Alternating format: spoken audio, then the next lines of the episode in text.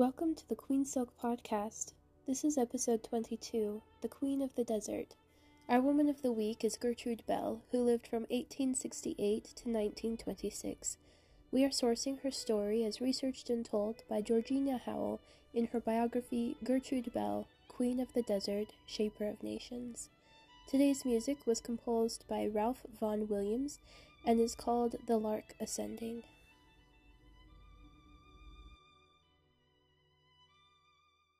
Welcome to the Queen Silk Podcast. I'm Anne. This is Tammy. This is Courtney. And our Woman of the Week is Gertrude Bell. Yay!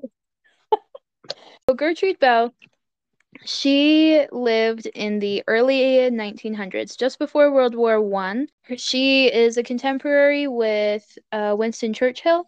And a lot of the British campaign, when the empire was still a huge thing in Britain, or not in Britain, that's kind of the point of an empire. It's like all over the place. Anyway, the time when they could say that the sun never set on the British Empire, that's when Gertrude is living. So we've also got a little bit of, So we've got Victoria, Queen Victoria, who has just helped with the Industrial Revolution, and we've got a lot of people in Britain who are making money now, it's not just like the old money crowd with the nobles, and they've all got their names and their titles and all of that and their land and like generational wealth, but now we have new people with new money coming onto the scene. Gertrude's father is one of these people. He is new money. He made a lot of his money in steel exports, I think. But his family, his wife, and himself, and Gertrude as well, they were not really accepted or invited in by a lot of the British monarchy at the time, or the British nobility, the people who had titles. There's still a lot of class differences between old money versus new money, and even if you've got all the the politeness and the niceties, sometimes you just can't overcome prudish snobbery and that's very much what her father is going through. So Gertrude has grown up kind of in this situation. But we're also kind of very much at the turn of the century. So we no longer have huge wide hoop skirts that go out in a 10-foot diameter around women. We're slimming down to the more Edwardian fashions. Gertrude's very into fashion, which is why I bring that up later in her life. She does. But she also has the benefit because of this that she gets to go to school with her younger brothers, and she even eventually is going to go to college. Her mom and her never really get along. Her mom is always frustrated with her dad for sending her to college. And so she pursues a lot more, I guess you would say, masculine things at the time, even though they're just basic things like wanting to get an education. And not only does she get an education, but then she goes to Oxford and she gets a degree in poetry and philosophy, I believe. Cool. Yeah, crazy, right? Which her mom was like, no, that's totally respectable for her to get a degree in poetry and philosophy because those are womanly studies at the time. Of course. Yeah. And that's how she made it all seem honorable and all that. But Gertrude also still is just but I don't like the situation here. Like I said, we've got the old money versus new money, but now we've also got the older ideas of women are unable to do certain things and to perform in certain ways. And like we said, she got a degree in poetry, which is kind of looked down on as a woman's profession, a woman's studies. And so she's I don't want to deal with, I don't want to get married to any of the guys here. And so she convinces her parents, mostly her father, to send her to oh gosh, I think Baghdad, somewhere in the Middle East, where her uncle and aunt are currently living. Her uncle is in the military. Her aunt is there because they're just posted there, and whatever their position is, it's probably like some kind of governorship, kind of like you see with Governor Swan in Pirates of the Caribbean. The British have this thing where they just like put people there and leave them there, and then they send an army to keep things. And like, it's very, if you're thinking about it, it's actually very in line with what Machiavelli taught about like sending people and like leaving them there, you know? And yeah, they would never say that. Instead, we call that colonialization, and it has a bad rap. But anyway, that's another discussion. Anyway, so her uncle is part of the military, and he is posted in the Middle East. And Gertrude is like, I want to go out. I want to go explore. I want to go adventure. And her father is like, well, respectable girls,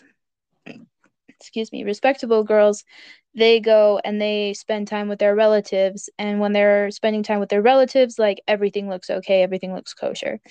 And so she's like, okay, I will go do that.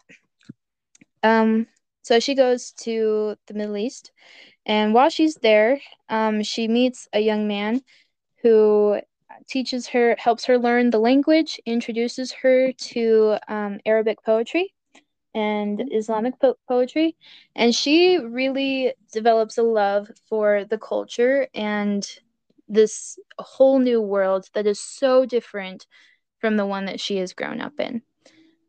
She learns more about like the history, the architecture of, and like there's a lot of cities in ruins that she learns about, and she gets to know different people. By the time she dies, she speaks over like 27 languages, I think. And a lot of them are very specific, like different Arabic dialects. I think the first language she learned, so she studied Arabic her first time going to the Middle East. And then her second and third time, like, she studied Farsi, and then there's another language, I can't remember the name of it, but it starts with a P and it's not Persian. But yeah, so she studies a lot of languages. But this gentleman, does she use all of them? Yes, she does. Yeah, sorry, that was kind of a spoiler alert, or a spoiler where I said that she learned all these languages. You'll see how she used them. Okay, cool. Sorry to interrupt. Yeah. Oh, no worries. So she meets this guy, and I can't remember his name. I feel so bad when I say that.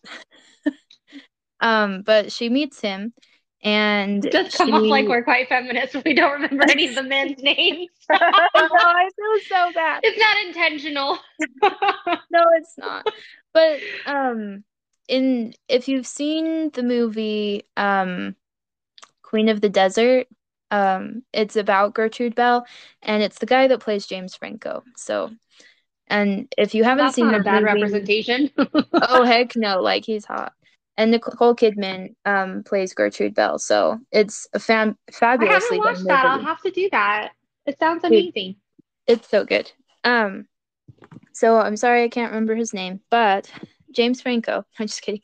It wasn't James Franco. So she meets this guy, and he introduces her to a lot of poetry, a lot of architecture, a lot of the culture down there. And she is just absolutely enthralled by him. He's fantastic. He's perfect for her in every way. And she really loves him. And he asks her to marry him. And she writes home to her father and is like, Dad, I want to marry this man. He's amazing. Uncle introduced him to me. Like, it's totally fine. Like, I'm going to marry him. And her father writes back to her and says, this man that you've met that you think you're going to marry is a gambler, a cheat, He completely lost his entire living, and the reason that he's out there in the Middle East right now is because he has nothing else that he can do with his life. And so you are absolutely not going to marry him. In fact, because of your poor decision-making skills right now, you're coming home. And she's like, what? Ouch. Yeah. It's a very, he's definitely a lot nicer than that, but that's basically the essence of what happens. And so she breaks off her engagement to this young man and she goes home. And a couple weeks later, after she's gotten home, she gets a letter from her uncle letting them know that he has died in an accident, which may or may not have been suicide. We don't know. It still is very unknown. And Gertrude is devastated by this. She believes it was suicide and that if they had married, he wouldn't have died. And so naturally, to overcome her grief, she decides to get together with two of her friends from college and climb every significant peak in Europe. Nice. I really like this escalation. Exactly. So she goes with these two guys, and granted, in college/high school or the equivalent, she would have learned French, German, and Italian. And so she's traveling across Europe. She hikes the Pyrenees, just like Virginia Hall, though under different circumstances. She hikes the Alps.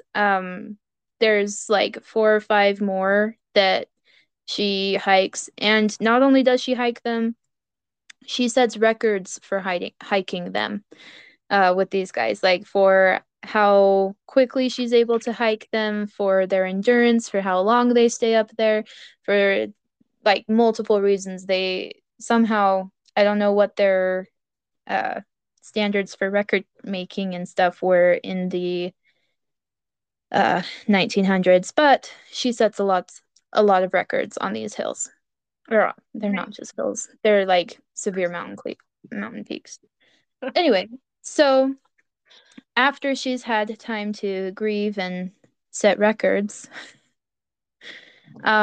she goes back to the Middle East, and she decides that with her newfound, maybe not so much newfound, but more of just I don't know, there's something interesting about climbing different mountains and mountain peaks that gives you a real sense of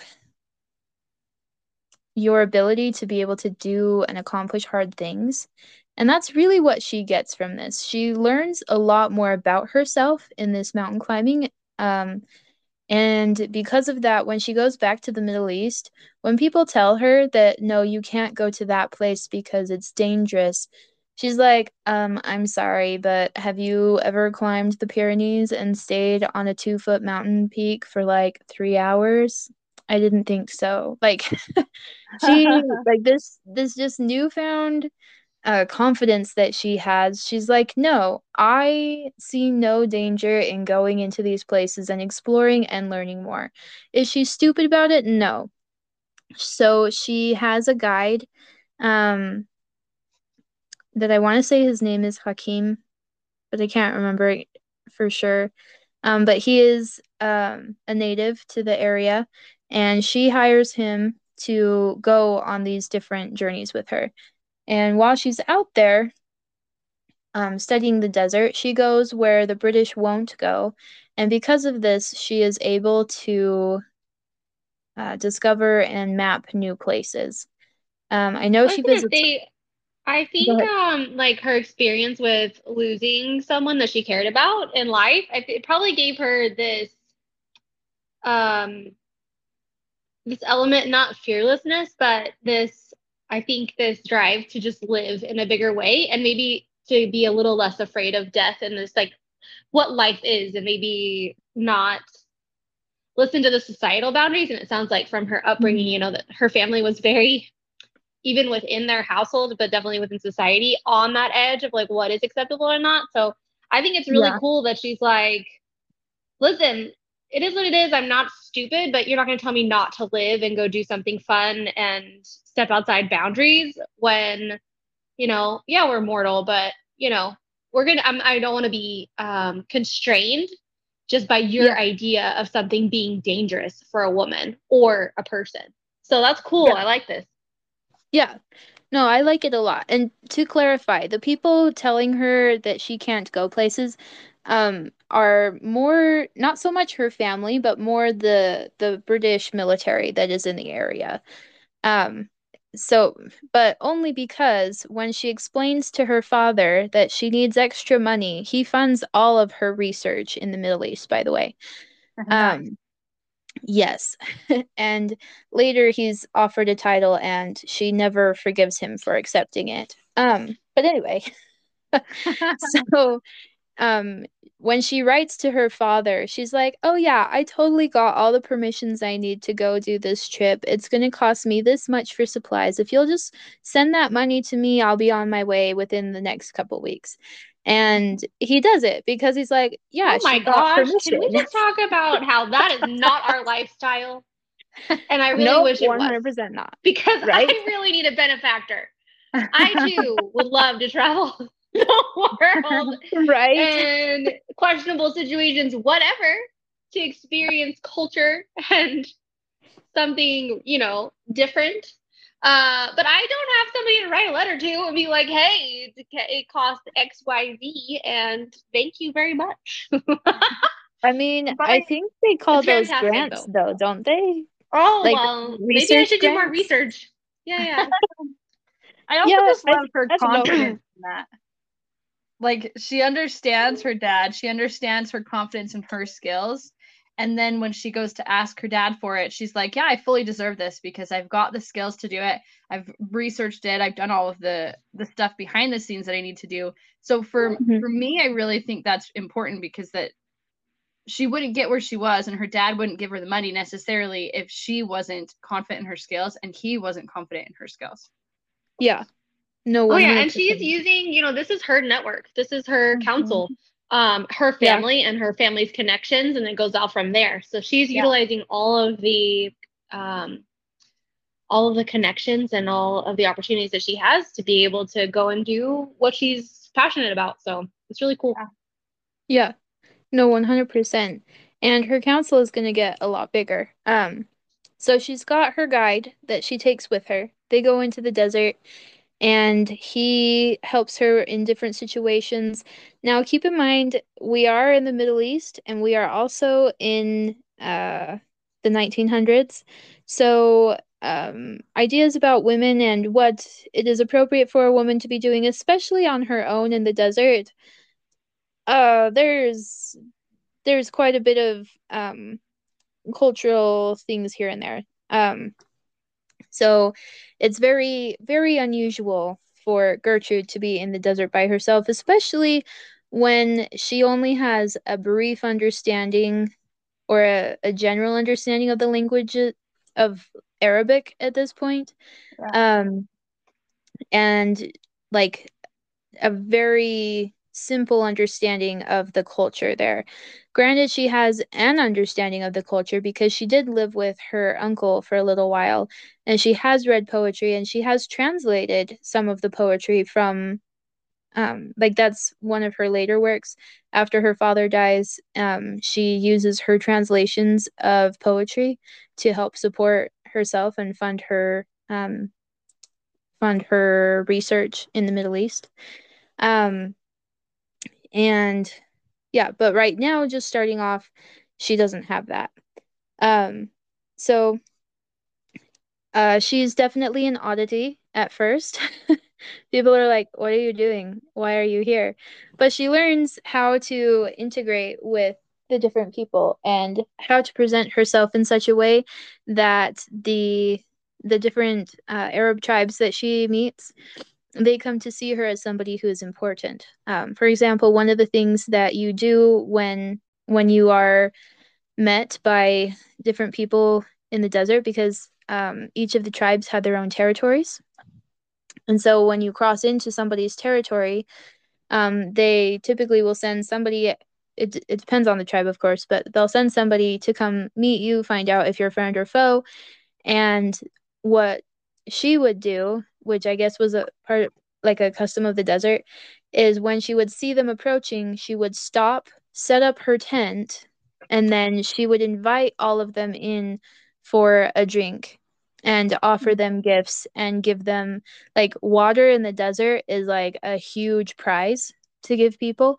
And she would make sure that the people who came to check on her, see who she was and what she was doing out there, she would make sure to take care of them under her tent, which in this way gave her a reputation of being somebody that was like a great lady, or at the very least what we would consider royalty or nobility among the different people, even though they're like, we have no idea who she is. But she's taking care of us, and she's very generous with what she has. And this just really raises her in their estimations and in their minds. Later, when she gets to know the different tribe chiefs a little bit better, her guide tells her, when you meet people, you need to make sure that you give them a gift. You have to give them something that demonstrates how important they are and that you are a servant to them of sorts. I might be misexplaining that a little bit, but basically the idea is like, it does honor to them to give them a gift, and it shows that you are an honorable person and that you understand and know their culture because you are respecting them within their culture. This kind of goes back to with Micah Meyer, how when you are in the you follow the rules of the culture and the place that you're in, even if they are different from yours and they seem odd. She is very much, Gertrude Bell in this situation is very much doing everything she can to follow the customs and the traditions of the Middle Eastern cultures so that she can get to know them and understand them and learn more about them. Not for her own personal gain, like she does not gain anything from this, but the exploring and the understanding of culture that she gains is critical to her. So this is basically her life for the next little while, is just studying these different tribes. While she's out there, she learns several different dialects. Like I said, before the end of her life, she learned over 27, I believe, different specific dialects. And going back to her poetry a little bit, that the author went through and shared different translations of the same poem. One is with a very broad understanding of Arabic, and another is of her understanding of Arabic.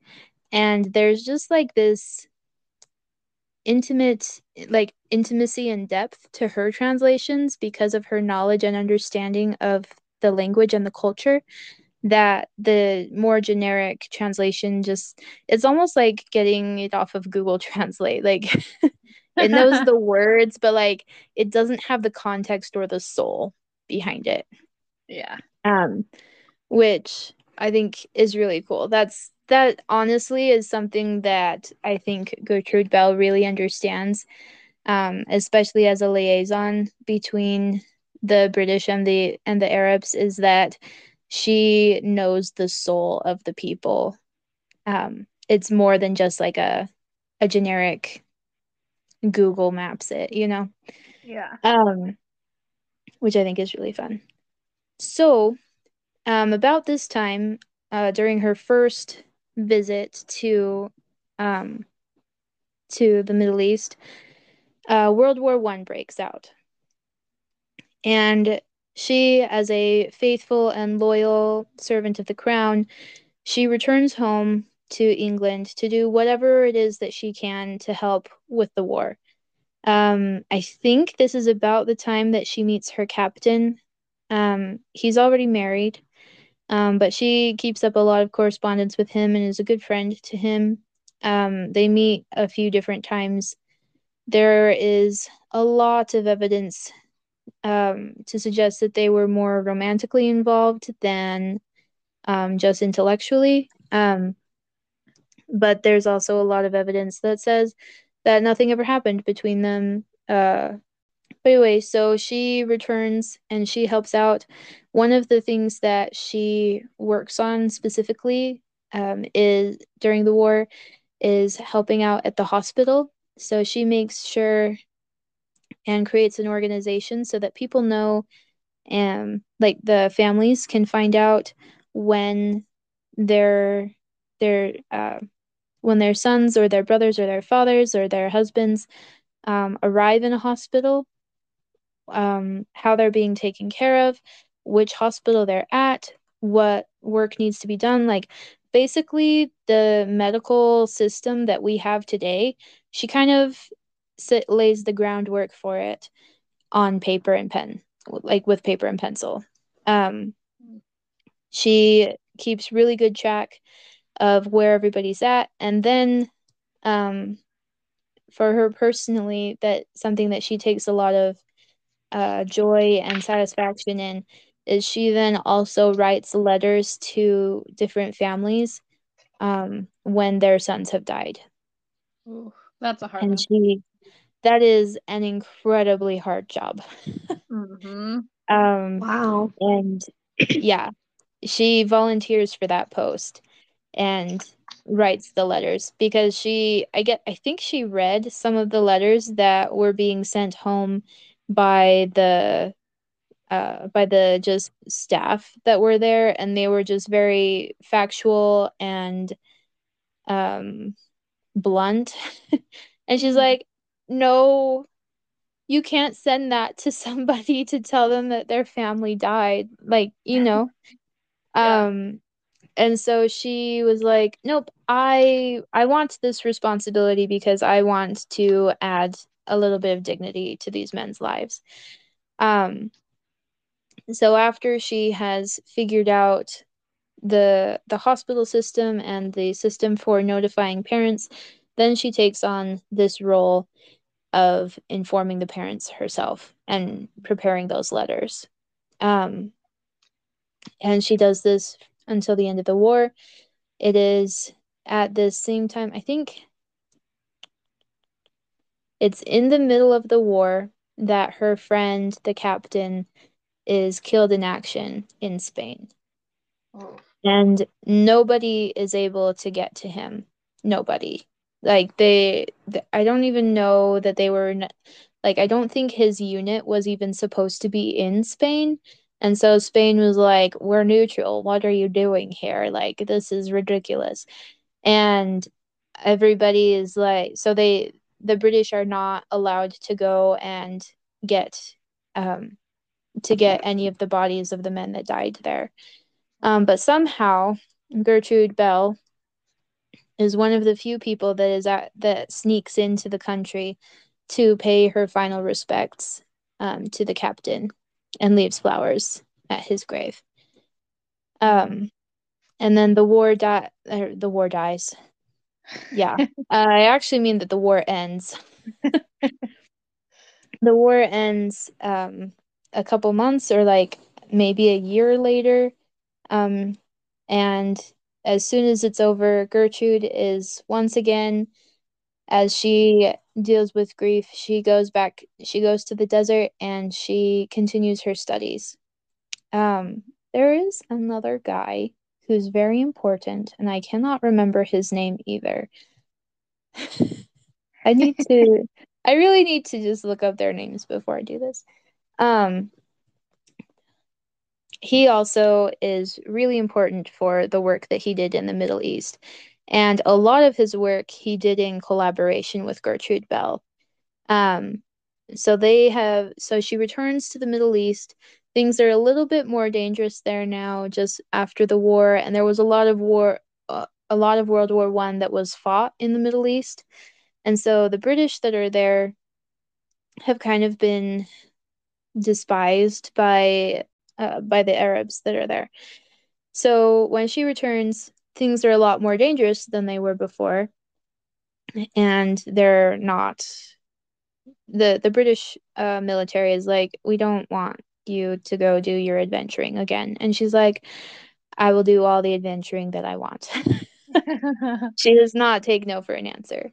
And so she continues and she goes, and she's still working in the Middle East. So I just grabbed her book. It's been staring at me from the other side of the room. So I don't remember why this was significant, but one of the things that Gertrude Bell worked on with T.E. Lawrence. T.E. Lawrence is the other guy that was really important at this time. He was a little bit more in like Egypt and everything, but he also had a great understanding of Iraq and the Middle East. And so shortly before World War II, about 20 years before World War II, not shortly. Anyway, there was a whole conference going on, the Cairo Conference, where a lot of the British political leaders came down, and they all went to go see the pyramids at Giza. And there's a very famous and important photograph of Winston Churchill with Gertrude Bell and T.E. Lawrence and a lot of Middle Eastern officials all together, which is pretty important. But during this time, Gertrude Bell, she gets to meet different people, and she has a lot of friends among the different Arab tribes. And with that friendship, she is able to start giving advice to the British about what they need to do and how they need to proceed. The British have decided that they are going to start pulling out of the Middle East. But at the same time, they also need to know that when they leave, the Middle East is going to be peaceful. And they have T.E. Lawrence that they rely on, but and he's really good, but at the same time, he doesn't know about the northern part of the Middle East. He's more focused on the lower southern end. And so he's like, why are you asking me? Like, Gertrude is the one who knows all this stuff. And they're like, yeah, but she's a woman and all this thing. Like, it's really annoying.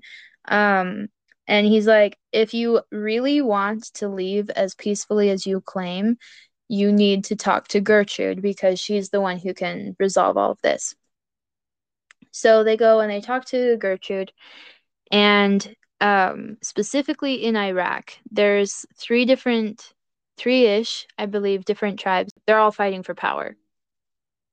And Gertrude, when the British come and ask her for her advice, she explains, among all of these different warring factions, there is one guy who is not the son of the king or the emir.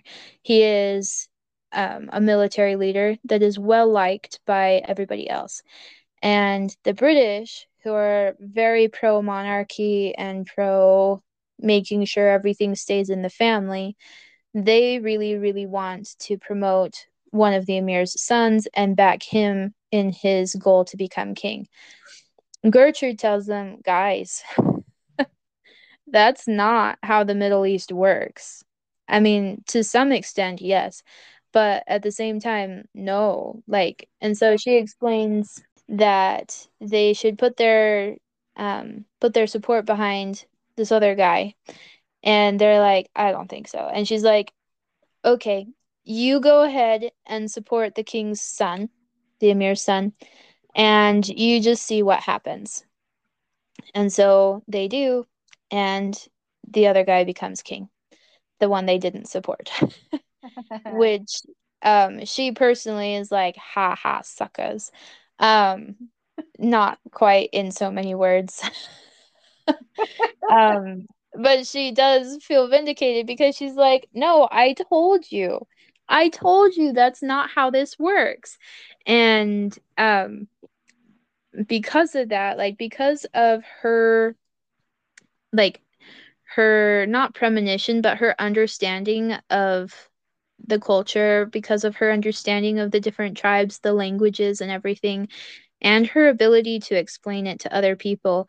Not only do the British begin calling her grudgingly the Queen of the Desert, but the different Arab tribes, when they see her coming, they greet her like a queen. Eventually, in order to meet the ideas that all of the people have, like we kind of talked about, like the custom that it is to go through and make sure that you feed and take care of the people that come in and check and see what you're doing in their land.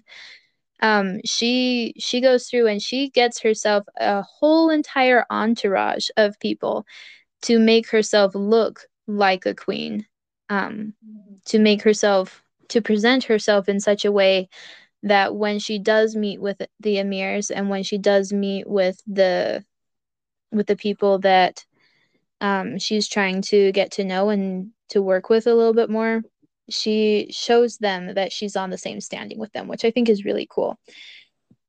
Part of the legacy that she leaves that I really, really love about Gertrude Bell is that when she, like, after she dies and after she finishes her work in the Middle East, there's over 50 years of peace in the Middle East without anybody's intervention, just among the tribes by themselves, because of her work and her relationships with these with the people there. Right? It's definitely not the situation there today, but still a huge feat for her to accomplish as a woman by herself in two very patriarchal societies, which I think is awesome. Agreed. Yeah. So that's one of the things that makes her really cool to me. I also think it's really cool. So she's very much an archaeologist or an anthropologist. And one of the things that the other thoughts I've had about her is there's this quote in Nanny Diaries where she goes through, and I think the term she uses is going native. But basically it's where you have lost your ability to really observe objectively different. You've lost your ability to observe a culture objectively because you've become too much a part of it and too emotionally invested in it, right? Yeah. And personally, like, this is frowned upon in the anthropologist circles, society, like they're a whole different culture, I guess. No, just kidding. But it's very looked down upon from what I understand.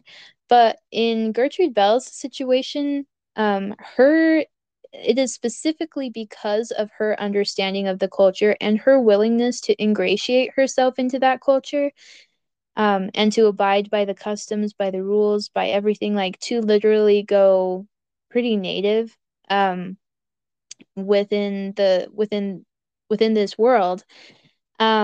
It's because of that she's able to make such a difference, to develop these friendships and relationships that eventually bring about peace in the Middle East during an incredibly, like, consider this is the 1900s.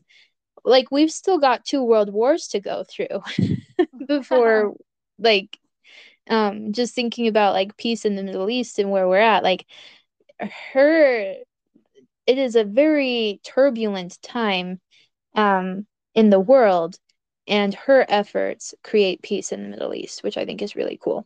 Yeah. What I've listened to as you've gone through is I feel like Gertrude is kind of, I don't want to say the culmination, because a lot of the women that we've talked about have been the culmination, but she's this really interesting combination of multiple skills that we've talked about with other females and other women that we've talked about. So, like, when she's the liaison between the British and the Arabs, that sounds very much like Cleopatra. She was doing her work to help her people because she knew her people, but she understood that she needed the support of Rome. And so she was this wonderful liaison between it, which really helped Cleopatra get where she needed to be.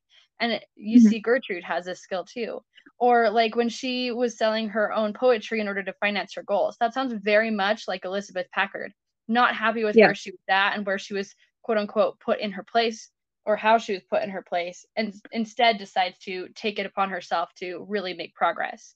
Or like her desert greetings and inviting people in for water, and therefore giving them the understanding that maybe she's a little bit more than what she appears, and showing herself to be more queen-like, very much like the Mongolians, like in different ways as he moved them forward and started progressing his own nation. He started understanding culture and putting his daughters very strategically in places to become that person, to become that queen or that Khan, in order to help their country grow. And I mean, there's more. I listed so many of them, but I just, not Cleopatra, wrong person. Gertrude. Gertrude really is this phenomenal woman who has used multiple different skills in order to help the people that she loves and supports. And I think that's really what sets her apart from anybody else. Like right now, maybe I have one of these things on here. Maybe I'm a liaison between somebody, you know what I mean? But I don't think that I have all of these skills that Gertrude does. And I think that's really what sets her apart, is she takes these skills that we've been talking about and implements them as a whole in her life. Yeah. Yeah, 100%. I definitely see where she has been very much set up for success. And I also see very much where she has definitely been set up for failure, like two very significant men in her life that she really loved and admired. They both died. And it was really, really hard for her. And yet her skills and her personal temperament were not that of, I'm just going to, you know, do the womanly thing and keep everything to myself and not talk. No, she invested herself in what she loved. She went through and created something very strong. And that, like, dedication, that sacrifice of both her grief. I mean, don't get me wrong, she definitely had to process her grief, but that the fact that she didn't let it get her down, that she used the skills that she had and didn't lose sight of who she was as a person, even in the middle of all of that, I think is also really impactful too. Absolutely. She just, I don't know, she's really cool, and I wish I could be her. I mean, we could be her, I'm sure. That's the whole point of this podcast, is we can develop these skills in our lives, but sometimes I'm like, she's a little beyond what I can do. Yeah, she is pretty hardcore. I just love that she decided to go and hike every mountain peak she could find.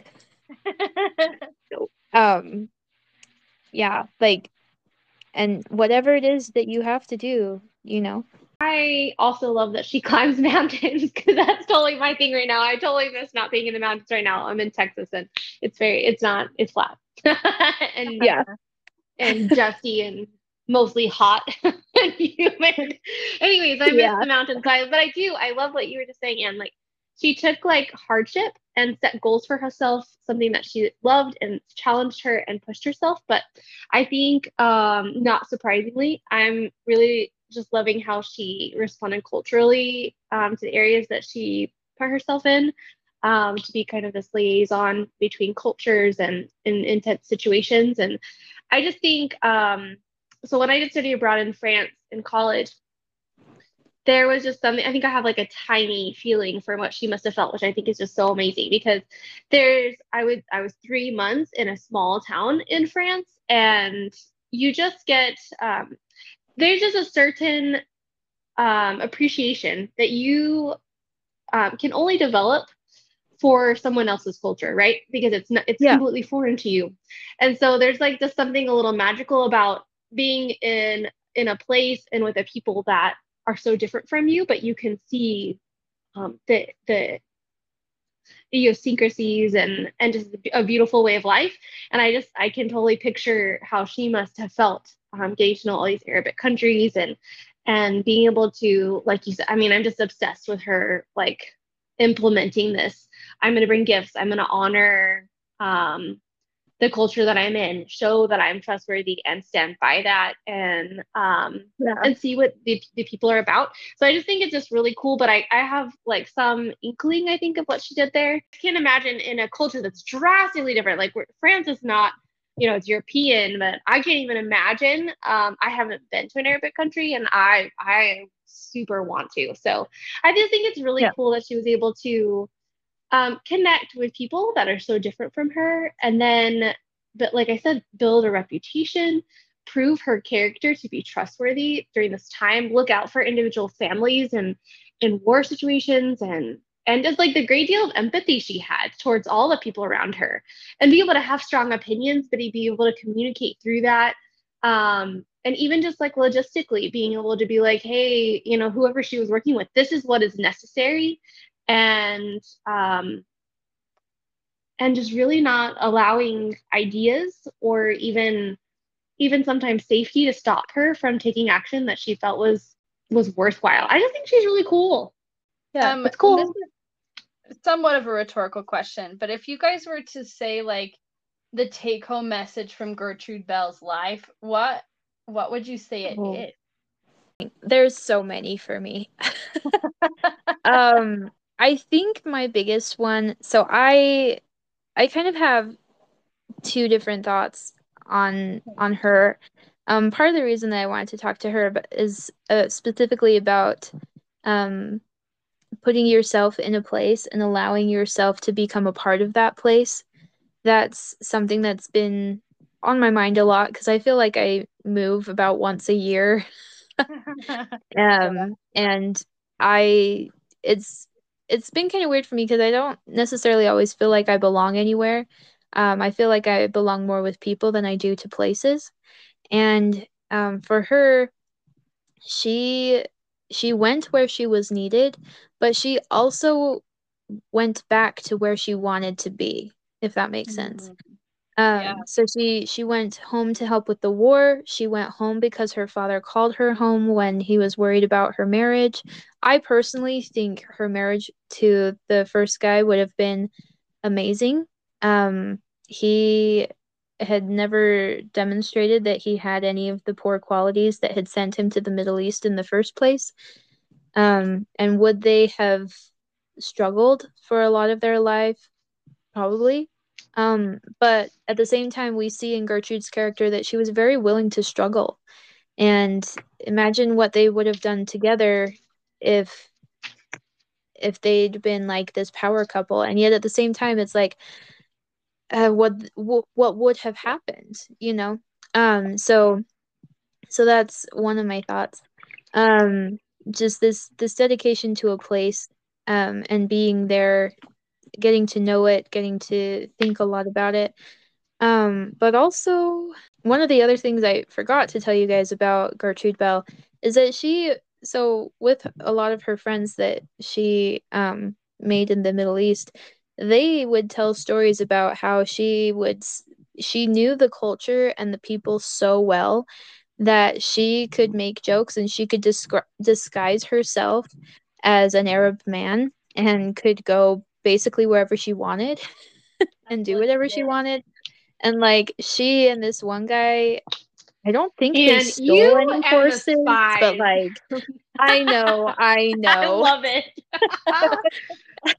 And this one's unfair because I didn't tell anybody about it at first, but like that's another thing where I'm just like, I love that you can be queen of the desert and also like one of Alibaba's 40 thieves, like